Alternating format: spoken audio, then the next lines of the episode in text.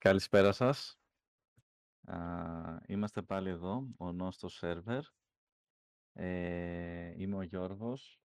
Μαζί μου είναι η Άρτεμις, η Μαρτίνα και ο Θέμης.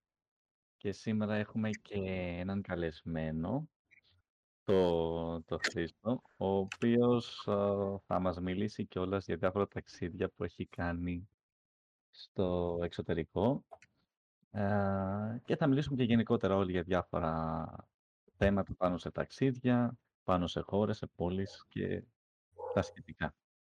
Ναι, επίσης να πούμε ότι στο description υπάρχουν όλα τα link για το podcast, για το podcast λέω, για το server, για Μου τα είχε πει να το πω, άρθρα αλλά δεν κλπ. ξέρω.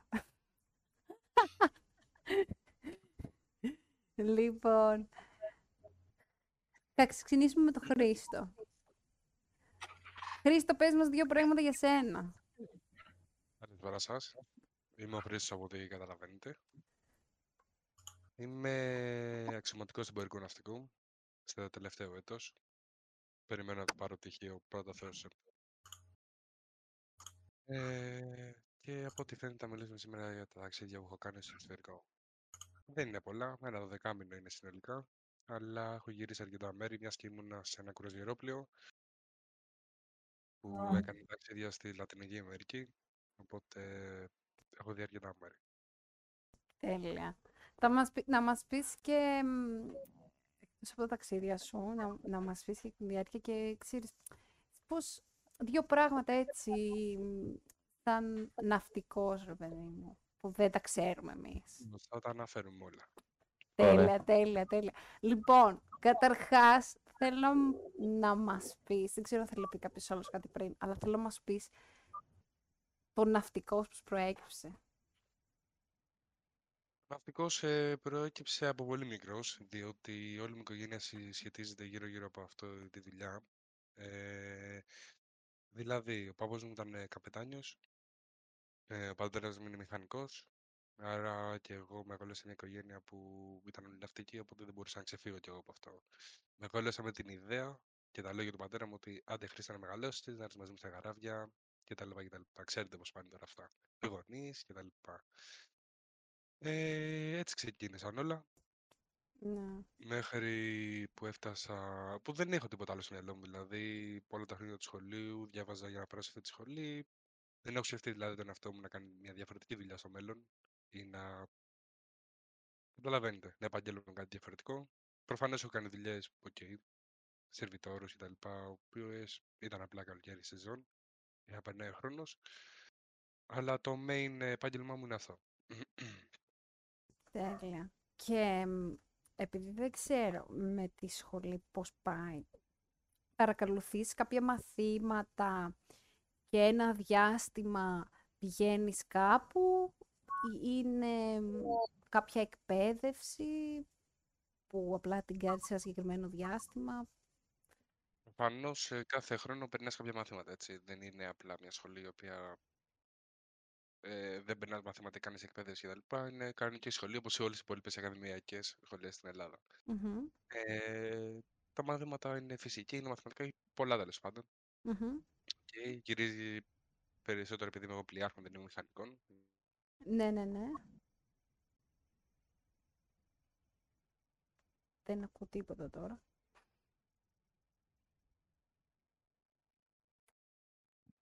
Ναι, μ' ακούει κανείς; Εγώ σου ακούω.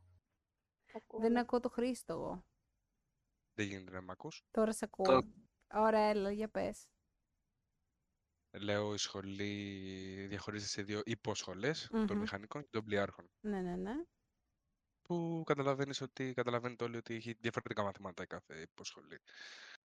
Ε, τα μαθήματα, ε, ο πρώτος χρόνος είναι η βασική εκπαίδευση, ε, δηλαδή περνάς κάποια σωστικά, περνάς δηλαδή ε, ιατρικά, κολύμβηση, μαθαίνεις πώς να κινείσαι πάνω στο πλοίο της ε, το πρώτο καιρό, Μμμ. συν τα μαθήματα που έχεις ε, κανονικά τον πρώτο χρόνο. Ε, μόλις τελειώσεις όλο αυτό, πρέπει να περάσεις το 70% των μαθημάτων, ώστε να μπορέσεις να φύγεις στο πρώτο σου ταξίδι. Ναι. Άλλες, εγώ τα είχα περάσει όλα, 100% ήμουνα. Οπότε έφυγα ανετότατος χωρίς να χρωστάω ένα μάθημα, χωρίς τίποτα. Αυτό. Τέλεια. Ωραία. Ή- Κανένας Ευχαριστώ. άλλος να... θε- Α, για ρώτα. Μπράβο. Θέλω να μου πεις ποια ήταν η καλύτερη εμπειρία που είχες από το ταξίδι σου. Η καλύτερη εμπειρία. Ε, λοιπόν, πρώτα, πρω- πρώτα απ' όλα θα πρέπει να αναφέρουμε που είχα πάει το πρώτο μου ταξίδι, που το δεύτερο μου ταξίδι. Πιστεύω. Ναι. Λοιπόν, ε, ημέρα φ- ε, Παρασκευή 14 Φεβρουαρίου του 2020 πέταγα από ελεύθερος Βενιζέλος για Λονδίνο. Ο τελικός μου προορισμός ήταν η Καραϊβική στο Μπαρμπέιντος. Ε, πετάω, φεύγω το ελευθερός Βενιζέλος, φτάνω Λονδίνο, μένω ένα βράδυ στο Λονδίνο, πράγμα που εγώ ήμουν 18 στα 19, πράγμα που να φύγει κάποιος στα 18 του μόνος να πάει στην άλλη άκρη του κόσμου ήταν λίγο περίεργο. Δεν θα πω δύσκολο, ήταν λίγο περίεργο το συναίσθημα. Ε, φτάνοντας στο Λονδίνο, έπρεπε μόνος μου να πάρω λεωφορείο, να πάω στο ξενοδοχείο. Πράγμα που, οκ, κοντά ήταν το ξενοδοχείο, αλλά δεν το είχα ξανακάνει ποτέ στη ζωή μου σε μια άλλη ξένη χώρα, έτσι. Μου φάνηκε λίγο, δηλαδή λίγο, οκ, τι κάνω τώρα εγώ, γιατί είμαι μόνος μου, κατάλαβες. Ε, λοιπόν, φτάνω στο ξε- στο ξενοδοχείο, αφήνω τα πράγματά μου, τέλος πάντων μην μπω σε λεπτομέρειες, περνάει η ώρα και το επόμενο πρωί πέταγα για Μπαρμπέιντος στην Καραϊβική. Ε, πηγαίνω στο αεροδρόμιο, ημέρα Σάββατο, ε, 12 η ώρα ήταν η πτήση, είχα πάει από τις 8 στο αεροδρόμιο, περνάω τον, ελε- τον έλεγχο όλα αυτά και κάθομαι απλά, κάνω ένα τσιγάρο, πίνω καφεδάκι και απλά αράζω μέχρι να έρθει η ώρα να μπω στο αεροπλάνο. Μπαίνω στο αεροπλάνο για Καραϊβική. Ε, με το που μπαίνω στο αεροπλάνο, ε, σκέφτομαι ότι, οκ, πάω κάπου που δεν έχω ξαναπάει ποτέ, εκτός Ευρώπης, στην άλλη άκρη του κόσμου. Λογικά θα είναι ωραία. Προφανώς, έτσι. Δεν ακούς Καραϊβική και σρούνται άσχημα πράγματα στο μυαλό. Ε, δεν κοιμήθηκα ούτε λεπτό στο αεροπλάνο, ήταν 12 ώρες η πτήση. Δεν κοιμήθηκα ούτε λεπτό. Ε, ε, έκανα πολλά πράγματα γενικότερα. Φτάνοντας ε, στο αεροπλάνο, στην Καραϊβική, ε, ανοίγει η πόρτα του αεροπλάνου, κατεβαίνουμε το αεροπλάνο. Πολύ ωραίο τοπίο τέλος πάντων. Συγκεκριμένα έφυγα 12 ώρα το πρωί από Λονδίνο, έφτασα 6.30 ώρα το απόγευμα. Καραϊβική. Ώρα Καραϊβικής πάντα έτσι. Ε, και γενικότερα ήταν πολύ ωραίο κλίμα. Είχε πάρα πολύ ζέστη. 6.30 ώρα το απόγευμα έχει γύρω στους 43 βαθμούς Κελσίου. Έτσι. Γιατί τροπικό κλίμα. Τώρα Φλεβάρι, έτσι. Σημειώστε το αυτό. Φλεβάρι. Πω, πω. Κάνει, Ε, η, ζέστη- η Μονιά αίσθηση είναι, η, Στην Αθήνα. η αίσθηση είναι η ίδια με εδώ, ας πούμε, που είναι διαφορετική. Ε, έχει πολύ υγρασία γενικότερα. Έχει πολύ υγρασία. Μμμ. Αλλά εντάξει.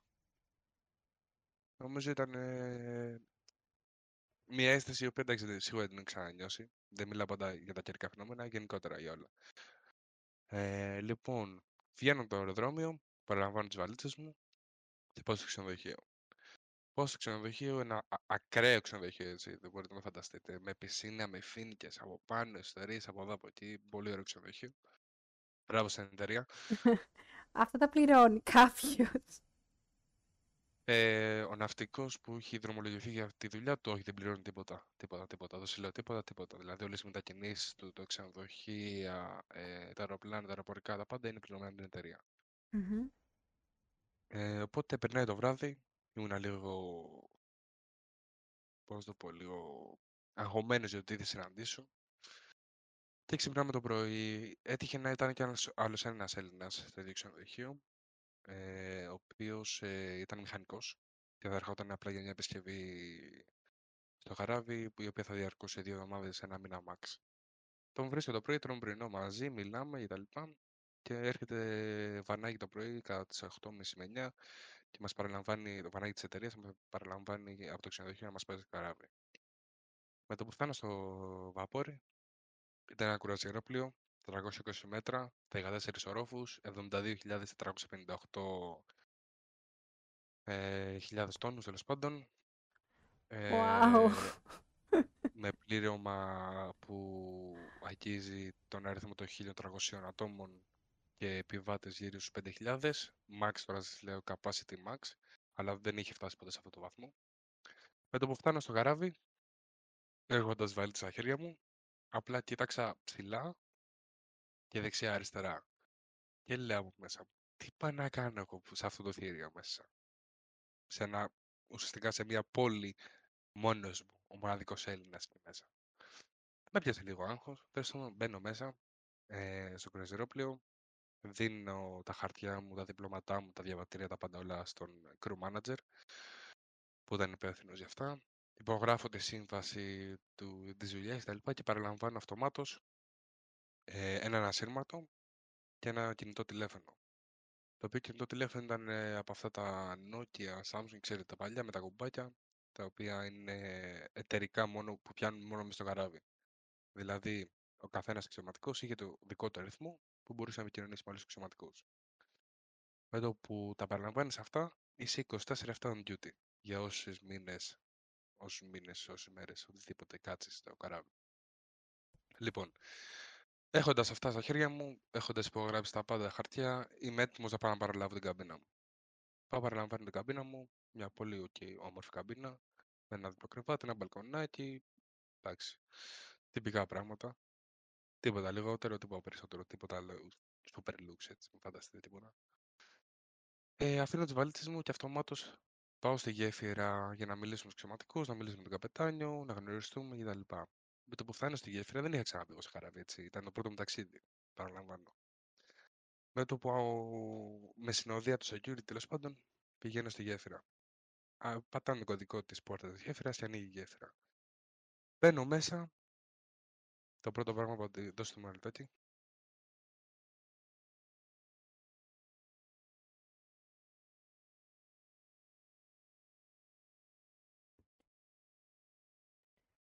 Εγώ απορροφήθηκα πάντως. Δώστε μου ένα λεπτάκι γιατί έχουμε ένα τεχνικό πρόβλημα. Ναι, ναι, ναι, ναι, Don't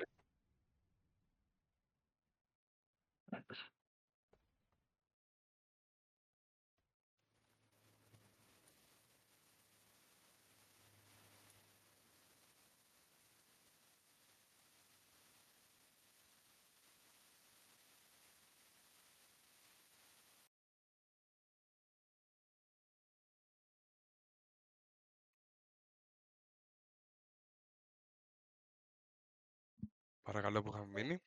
Ότι ανοίγει η γέφυρα. Ναι, Μάλιστα. ναι, για πες. Ανοίγει η πρώτη της γέφυρας. Μπαίνω μέσα.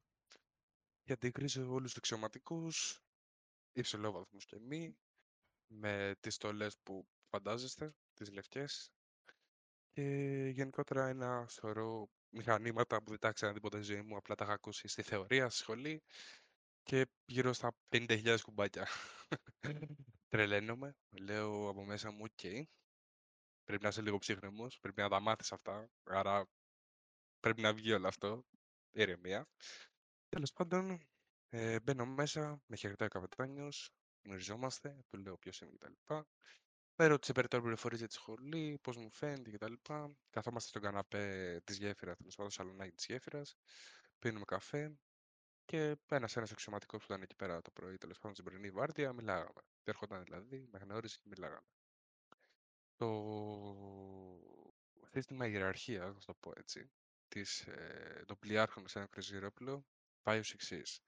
Ο junior officer, που ήμουν σε αυτή την περίπτωση εγώ, ή αλλιώς στα ελληνικά δόκιμος, ε, ο third officer, αλλιώς στα ελληνικά ανθιποπλοιάρχος, ο second officer, ο οποίος στα ελληνικά δεδομένα, στα ελληνικά πλοία δεν υπάρχει, υπάρχει μόνο στο εξωτερικό, ο οποίος έχει δίπλωμα γραμματικού, δηλαδή chief officer, αλλά είναι εξειδικευμένο, ε, πώς το πω, έχει μια περισσότερη γνώση πάνω σε κάποια μηχανήματα συγκεκριμένα, που πρέπει να περάσει ο καθένας έτσι από αυτή τη θέση. Μετά πάμε στον first officer, ή αλλιώς chief, γραμματικό, στα ελληνικά,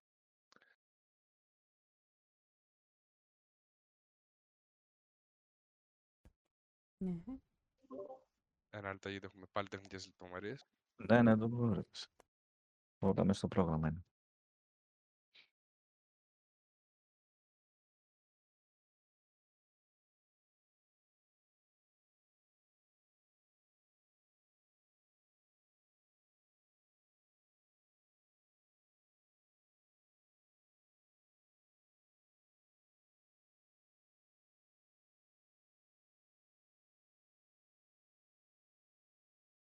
Και λοιπόν, ε, τι λέγαμε.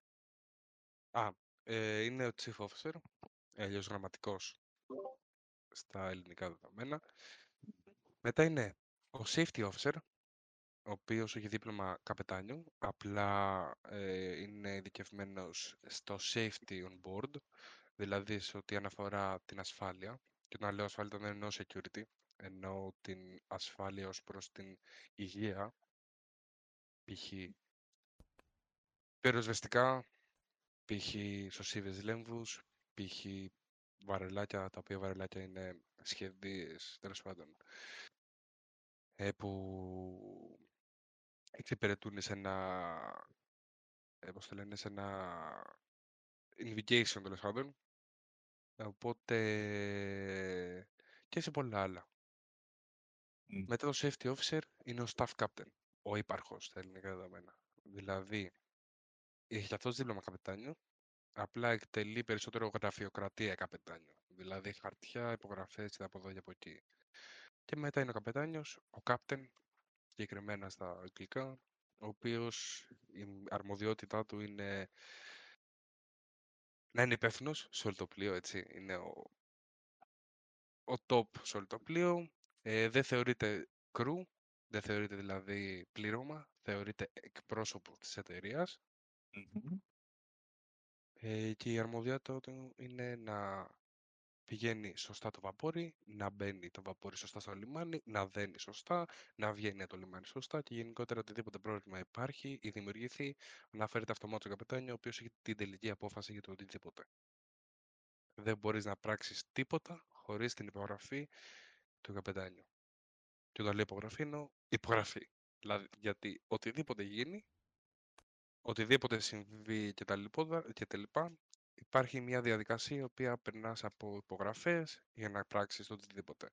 Ή, άμα είναι το emergency αυτό, που μπορείς να δώσεις φωνητικές εντολές, οι οποίες καταγράφονται στο VDR. Το οποίο VDR είναι κάτι σαν το μαύρο κουτί του αεροπλάνου, που λέμε, είναι κάτι παρόμοιο. Απλά αυτό β- ε, καταγράφει και φωνές, γεγονότα και έχει και κάμερα. Δηλαδή φαίνεται τα πάντα στη γέφυρα. Ε, αυτά. Η πιο ωραία εμπειρία που είχα ποτέ. Η πιο ωραία εμπειρία που είχα ποτέ ήταν λίγο περίεργη Για πες. όσον αφορά τέτοιο. Είχαμε βγει, ήμουνα εγώ, ο Chief Officer, ε, ο Second Officer και ένας άλλος Junior, δόκιμος δηλαδή. Και είχαμε βγει στην Καραϊβική, συγκεκριμένα στο Σαν Μάρτιν, να πιούμε ένα ποτό το βράδυ. Το ένα ποτό, όπως καταλαβαίνετε, έγιναν δύο, τα δύο έγιναν τέσσερα, τα τέσσερα έγιναν οχτώ κτλ. Εξελίχθηκε μια πολύ ωραία βραδιά. Δεν θέλω να μπω σε λεπτομέρειες.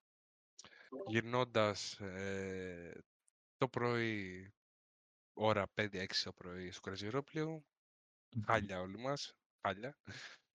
Και δουλεύει, και φανταστείτε ότι θα πρέπει να δουλέψουμε την επόμενη μέρα 6,5 ώρα το πρωί να σηκωθούμε, ώστε να πιάσουμε 7,5-8 η ώρα δουλειά. Που είχαμε βάρδια, δηλαδή ο καθένας στη βάρδιά του. Πράγμα που δεν συνέβη ποτέ, διότι λόγω της κατάστασης που ήμασταν δεν μπορούσαμε να δουλέψουμε σε αυτή την κατάσταση. Δεν είναι επι- επιτρεπτό από τον νόμο να δουλέψει σε αυτή την κατάσταση. Γιατί σε εν, εν ώρα βάρδιας, εν ώρας υπηρεσίας, θα πρέπει να έχεις 0,000% αλκοόλ στο σώμα σου. Και γενικότερα επιτρέπεται σε οποιοδήποτε έλεγχο να έχεις 0,02% αλκοόλ στο σώμα σου. Ενώ, ο- ενώ ώρα υπηρεσίας θα πρέπει να έχεις 0. Τελείως. Πράγμα που δεν γινόταν αυτό. Οπότε αποφασίσαμε εκ των προτέρων να πάρουμε εισαγωγικά μια, ένα ρεπό όλοι έχοντας το λόγο του chief τέλος πάντων από τη δουλειά. Πράγμα που ο καπετάνιος δεν είχε μοιραστεί γι' αυτό. Οπότε σε κάποια φάση γύρω στις 11 το πρωί με παίρνουν τηλέφωνο προσωπικά εμένα, ο captain, το τηλεφωνάκι που σας ανέφερα πιο πριν και μου λέει Χρήστο πού είσαι, του λέω captain στην καμπίνα μου, γιατί, γιατί σύμφωνα με τον chief μου είχε πει σήμερα ότι παίρνω ρεπό ε, μου λέει πο- πώς έγινε όλα αυτά κτλ. Μου λέει έλα πάνω στο γραφείο μου. Η καμπίνα μου να σημειωθεί ήταν στον 8ο όροφο, η γέφυρα ήταν στο 10ο.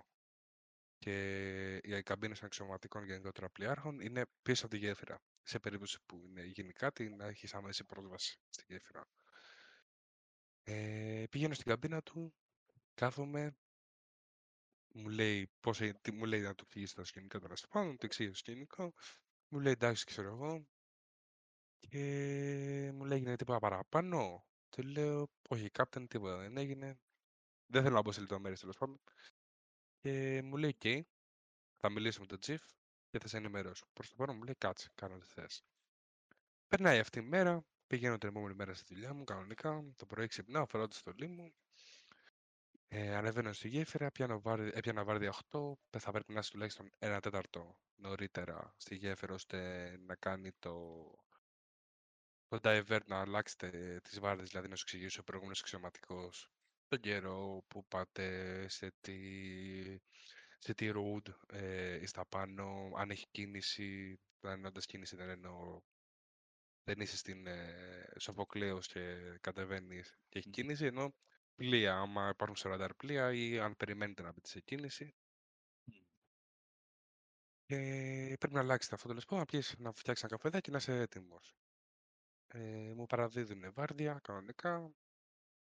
Παίρνω βάρδια, γράφω στο βιβλιαράκι της γέφυρας, το οποίο είναι το ημερολόγιο που γράφεις κάθε ώρα τι γίνεται γενικότερα στο πλοίο, πού Μμ. κινείσαι, το, τις καιρικές συνθήκες, ε, σε τι GPS code είσαι εκείνη την ώρα, σε τι στίγμα δηλαδή GPS κτλ. Τα οποία καταγράφονται αυτά, είναι, δηλαδή μένουν για πάντα.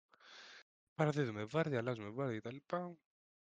Ε, καταλαβαίνετε ότι δεν είχα και κάποια τεράστια ευθύνη σαν πρωτόμπαρκο στο καράβι, διότι ήμουν πρωτόμπαρκος, δόκιμος, ελληνικότερα, και δεν εί- ήξερα πολλά πράγματα. Άρα θα είχα βάρδια με ένα αξιωματικό που είχε δίπλωμα. Γιατί εγώ ακόμα έχω, έχω δίπλωμα, απλά δεν έχω το πτυχίο. Οκ. Ε, οπότε ήμουν με έναν τρίτο, με έναν ανθυποπλοίαρχο. Ε, αυ- να κάνω μια ερώτηση. Αυτό με το δίπλωμα δεν το Βεβαίως. κατάλαβα. Έχω δίπλωμα για junior officer, δεν έχω δίπλωμα για ε, πώς να το πω, πτυχίο της σχολής. Ότι Α, οκ. μπορείς να πάρεις την ευθύνη σου ένα πλοίο στη βάρδιά σου. Αυτό Γιατί το... οποιοδήποτε, Ναι. πες μου, Όχι, όχι, ήθελα να πω αυτό το δίπλωμα που λες για junior officer. Έτσι το είπες, δεν το λέω Ναι. λάθος. Οκ.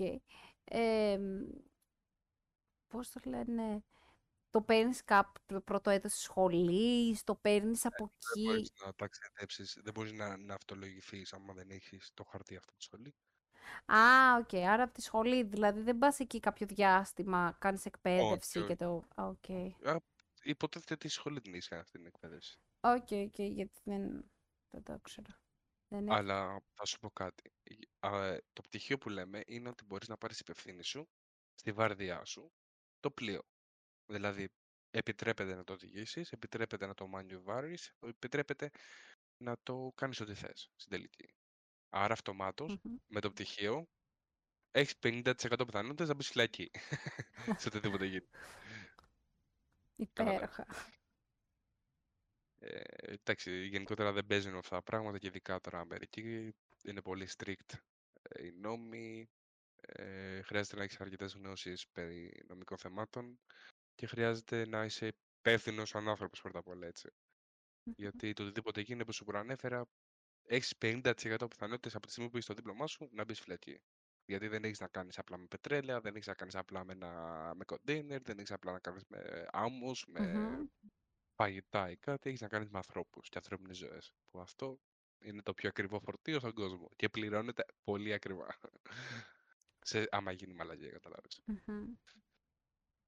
Ε, εν συνεχεία, αυτό ήταν ε, μια πολύ ωραία εμπειρία, πιστεύω. Εντάξει, έχω πάρα πολλές εμπειρίες, έτσι. Δηλαδή, αν θέλετε ρωτήστε με κάτι. Ναι, δεν ξέρω, θέλει κανένας να ρωτήσει κάτι; Μην τρέπεστε, παιδιά. Εγώ για σας εδώ είμαι. Καλά, αφού δεν ρωτάνε οι άλλοι. Ε, τι να ρωτήσω εγώ; Ε, πόσο εύκολο είναι, γιατί λογικά το περισσότερο διάστημα πρέπει να το περνάς μέσα στο πλοίο.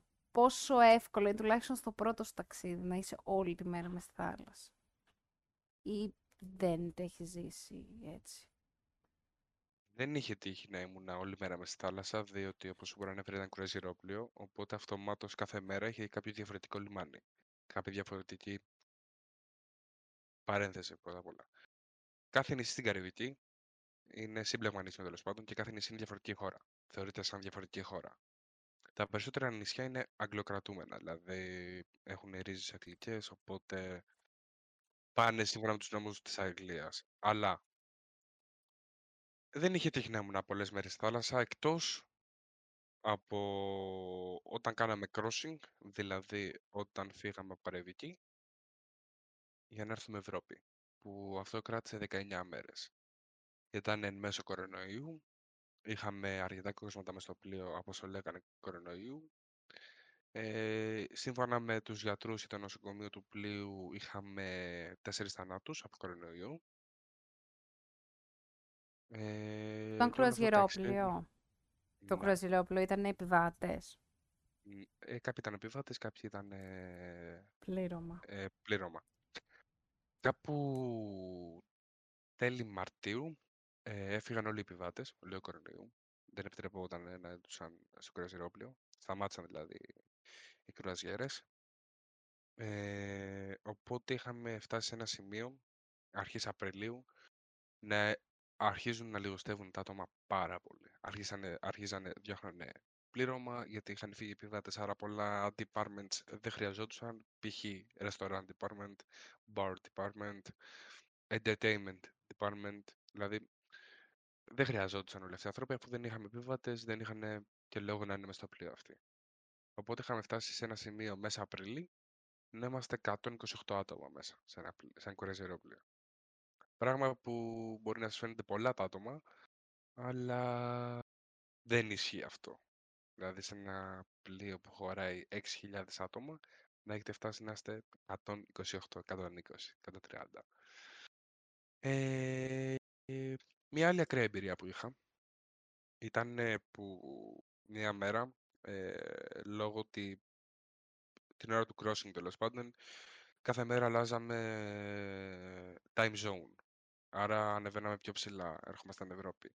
Κάπου στο Βόρειο Ατλαντικό πέσαμε από τους 43 βαθμούς Κελσίου που είχαμε συνηθίσει Μαϊάμι, Καραϊβική και τα λοιπά εκεί γύρω, πέσαμε στους 6 βαθμούς. Αυτομάτως μέσα σε ένα βράδυ. Βόρεια, βόρεια, Βόρειο Ατλαντικό ωκεανό. Αυτό, έχει- Πράγμα που... αυτό ήταν επειδή Ωραία. μετακινηθήκατε. Ναι, ναι, ναι. ναι. Εννοώ. Δηλαδή, ναι. Θα σου πω, το route που ακολουθήσαμε ήταν από Καραϊβική.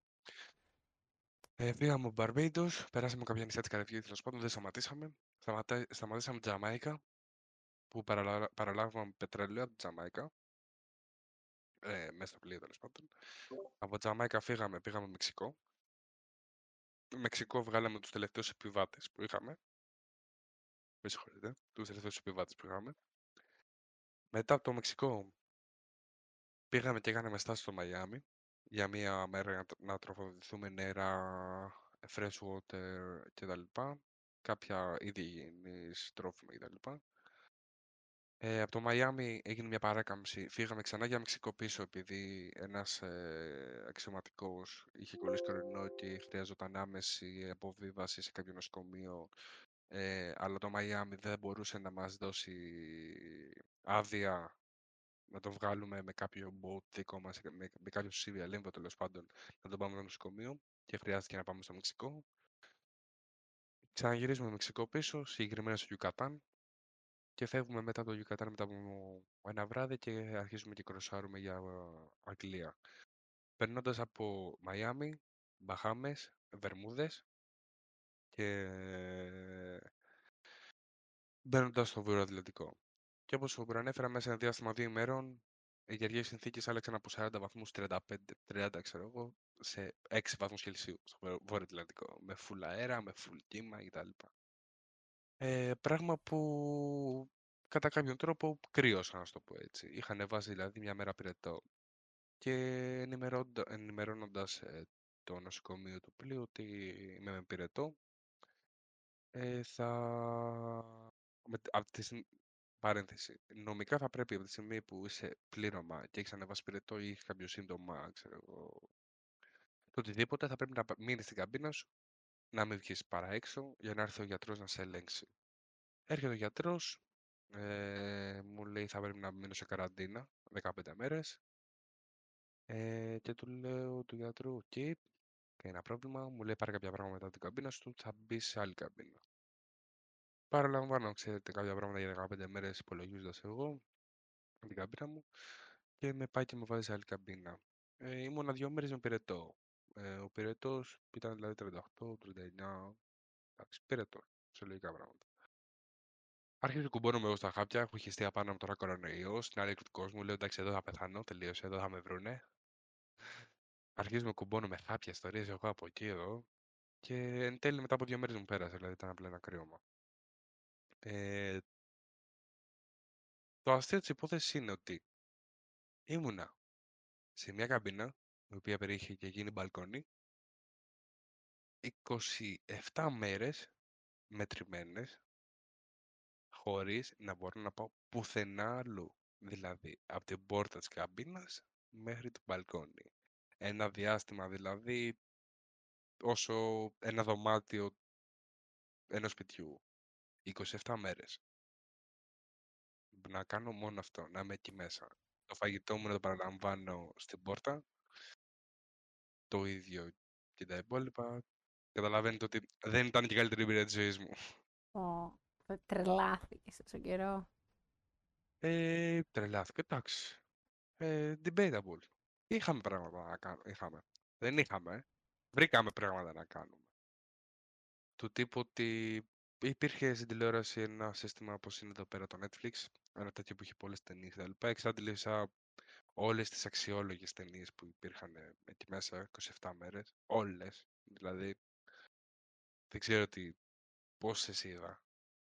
Ε, μετά ίντερνετ, μας είχαν δώσει το Θεό, μας είχαν δώσει free ίντερνετ, γιατί το ίντερνετ στην Αμερική, γενικότερα στην Καραϊβική που ήμασταν, ήταν πολύ ακριβό μέχρι να μπούμε Ευρώπη.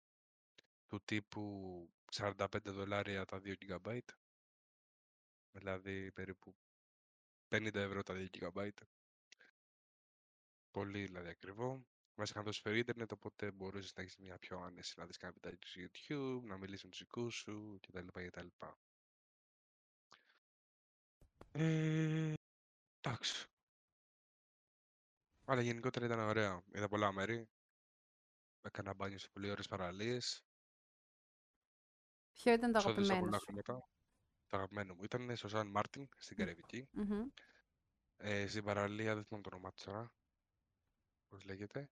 Ναι, ναι. Ε, στο airport, τέλος πάντων, στο Σαν Μάρτιν, στο airport, είναι η παραλία γνωστή που νομίζω ότι την έχετε δει όλοι, που προσγειώνεται τα αεροπλάνα ακριβώς πίσω από την παραλία. Ακριβώς τα λέω ακριβώς.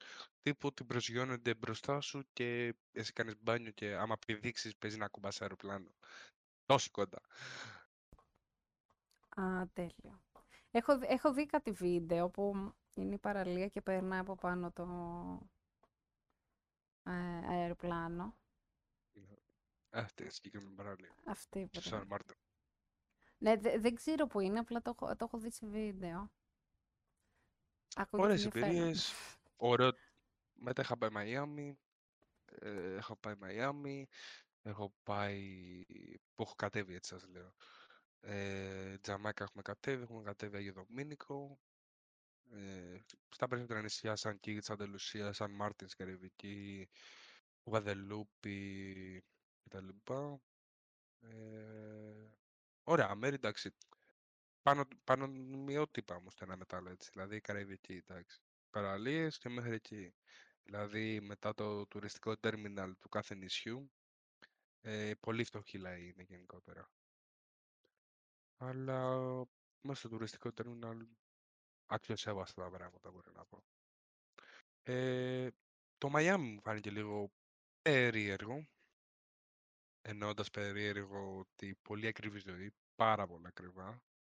Δηλαδή, το τύπο για να πάμε να κάνουμε ένα μπάνιο που είχαμε κανονίσει με μια παρέα ήταν 50 δολάρια το μισάωρο στη θάλασσα, στην παραλία, γιατί οι παραλίες είναι ιδιωτικές. Δεν υπάρχει τίποτα δημόσιο στο Μαϊάμι. Τίποτα. τίποτα όμως. Ε, δηλαδή χαλάσαμε σε ένα διωράκι 2 εκατοστάρικα δολάρια μόνο για να κάτσεις να κάνεις μπάνιο το άτομο. Πράγμα που είναι λίγο ακραίο σε ελληνικά δεδομένα. Μμ. Αυτά, είναι, Ε, αυτά λογικά θα είναι ακριβά επειδή έχουν τουρισμό. ε, ναι, προφανώς.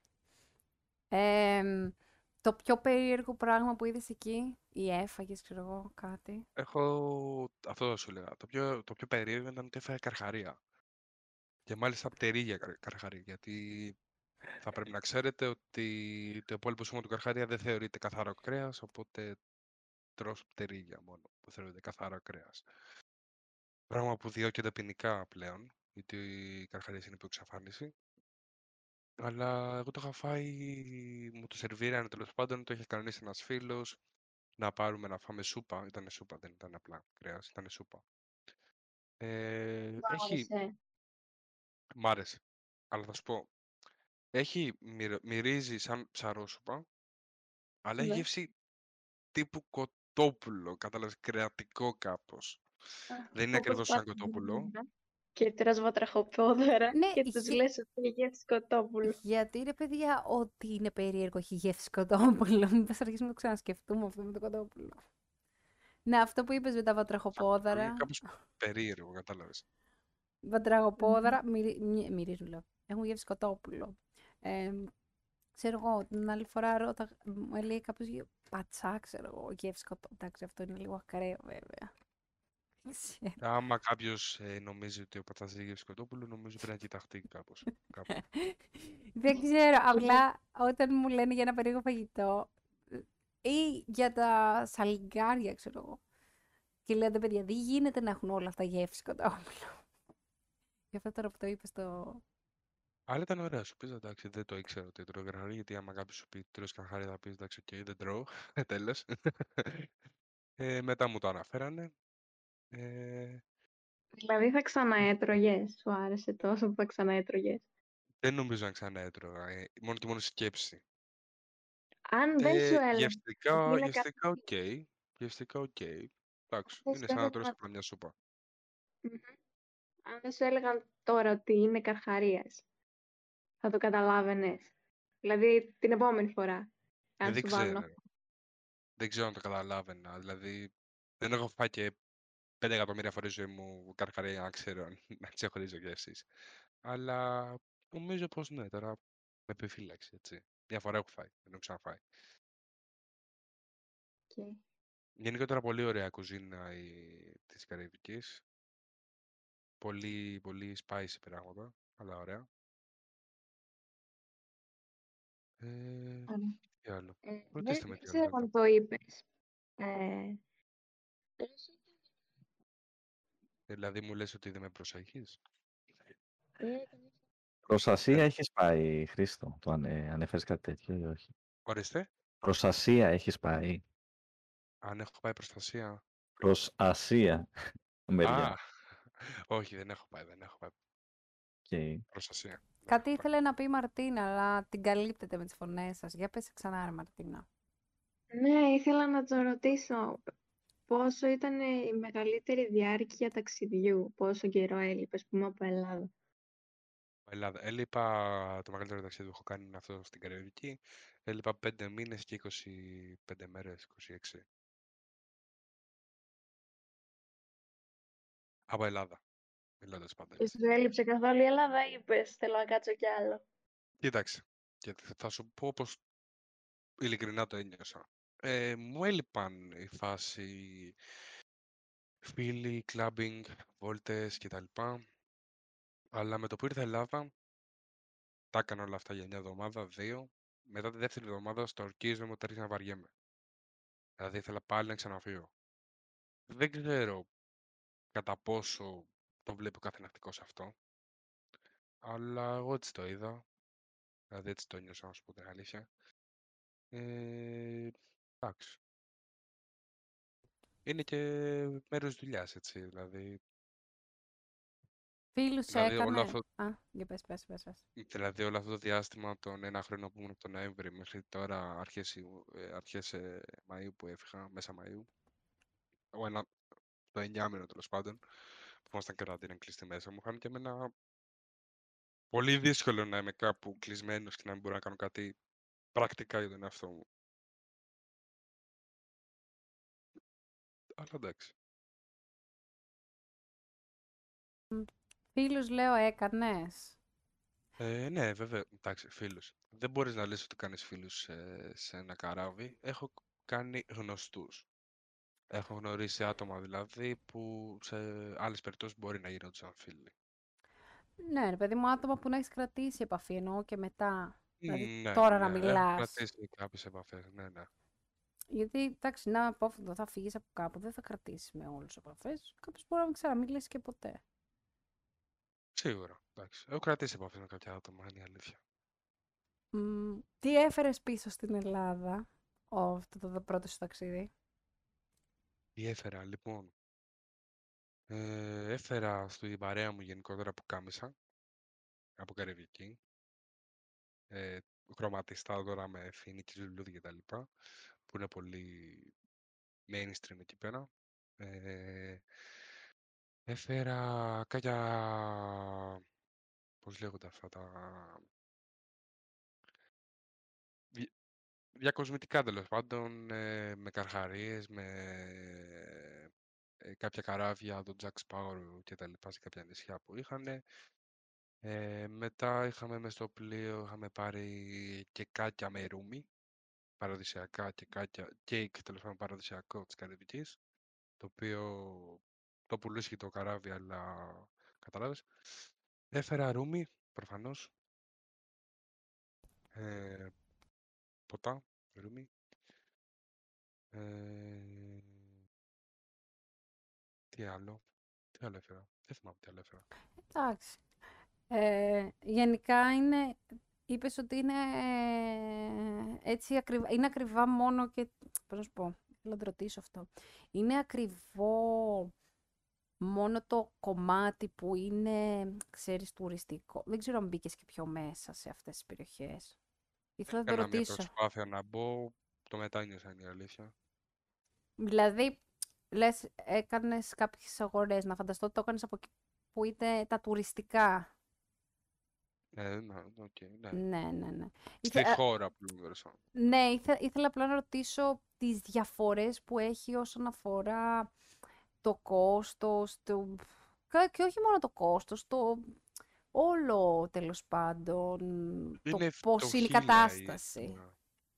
Είναι φτωχή, δηλαδή άμα μπεις στην ενδοχώρα μέσα περισσότερο από το τουριστικά τέρμιναλ, είναι πολύ φτωχοί άνθρωποι, δηλαδή μένουν σε σπίτια όχι κομπλέ, να το πω λίγο πιο κόσμια, όχι κομπλέ. Ε, είναι πολύ περίεργα τα πράγματα, καταλάβες. Ζουνε μες στη φύση, είναι, είναι κάπως λίγο περίεργα. Ε, σε αντιμετωπίζουν σαν ένα κινούμενο πορτοφόλι οι περισσότεροι που είσαι εκεί πέρα. Δεν σε, δεν σε αντιμετωπίζουν σαν άνθρωπο γενικότερα. Ε, εγώ προσωπικά που είχα κάνει ένα attempt να μπω στη Τζαμάικα συγκεκριμένα λίγο πιο μέσα.